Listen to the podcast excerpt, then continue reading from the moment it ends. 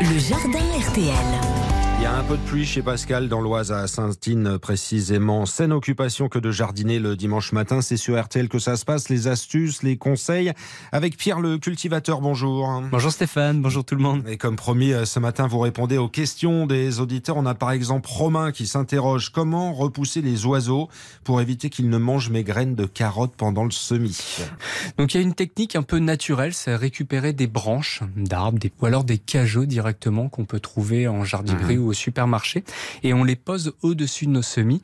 Ça va laisser le, des trous pour que la lumière puisse quand même toucher le sol et laisser le soleil rentrer au contact de, la terre pour pouvoir avoir une température de germination importante.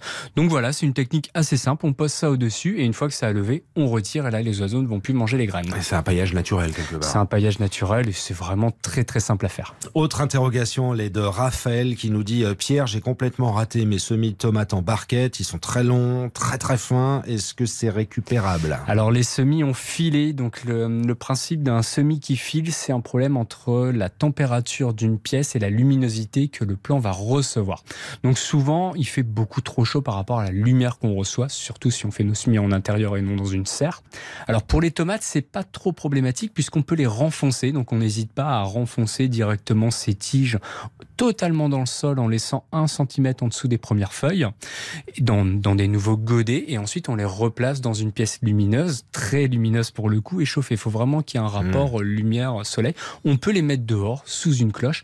Par contre, si ça a filé sur des semis de courgettes, de courges, là, c'est pas trop récupérable. Euh, vous parliez de tomates, justement. Angélique s'interroge. Elle a repiqué ses tomates quand elle a fait ça dehors. Elle a peur qu'il y ait eu un petit coup de froid qui a duré une trentaine de minutes. Est-ce qu'elles vont repartir, selon vous?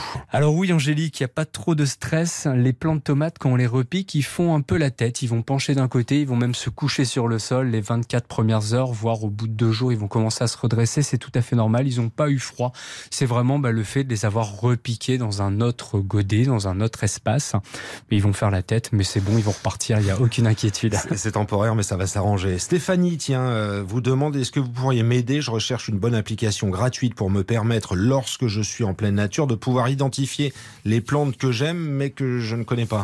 Alors oui, moi j'utilise trois applications. Il faut toujours en utiliser plusieurs. Alors il y en a plus que trois, hein, je vais en citer trois. Pourquoi on en utilise plusieurs Déjà pour être sûr, parce que si on fait de la cueillette sauvage dans le but de consommer, il faut faire attention, hein, puisqu'il y a quand même énormément de plantes toxiques. Donc on vérifie et dans le doute, on passe notre chemin. Vraiment, c'est super important.